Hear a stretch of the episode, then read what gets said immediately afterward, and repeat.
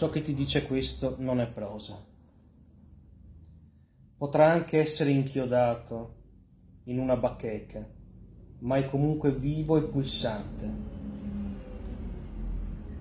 Non vuole sedurti a meno che tu non sia estremamente giovane e bello, acclude le foto recente.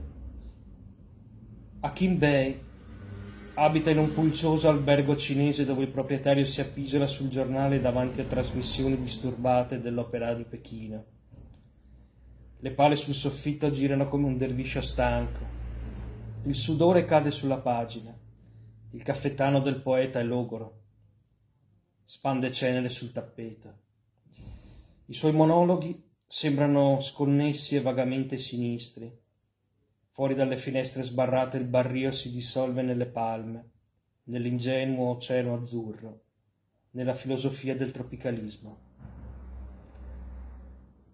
Lungo una statale da qualche parte est di Baltimora, incroci una roulotte Airstream con un grande cartello sul prato letture spirituali e la rozza immagine di una mano nera su sfondo rosso. All'interno noti scaffali di libri sui sogni, di numerologia, opuscoli su voodoo e santerie, vecchie riviste nudiste coperte di polvere, una pila di Boys Life, trattati sui galli da combattimento e questo libro. Caos. Come le parole pronunciate in un sogno, presaghe, evanescenti, che si mutano in profumi, uccelli, colori, musica dimenticata. Questo libro si stacca dagli altri per una certa impassibilità di superficie, quasi una patina vetrosa. Non scodinzola né ringhia, ma morde e monta i mobili.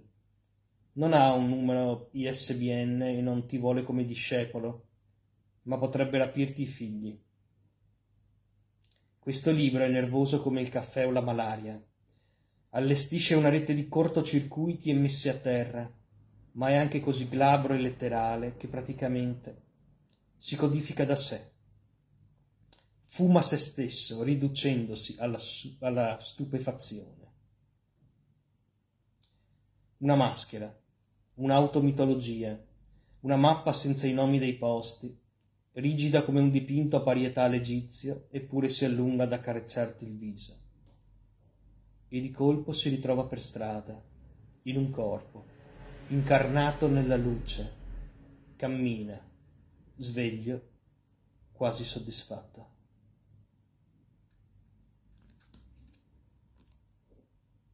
Buon viaggio a Kimbay e grazie.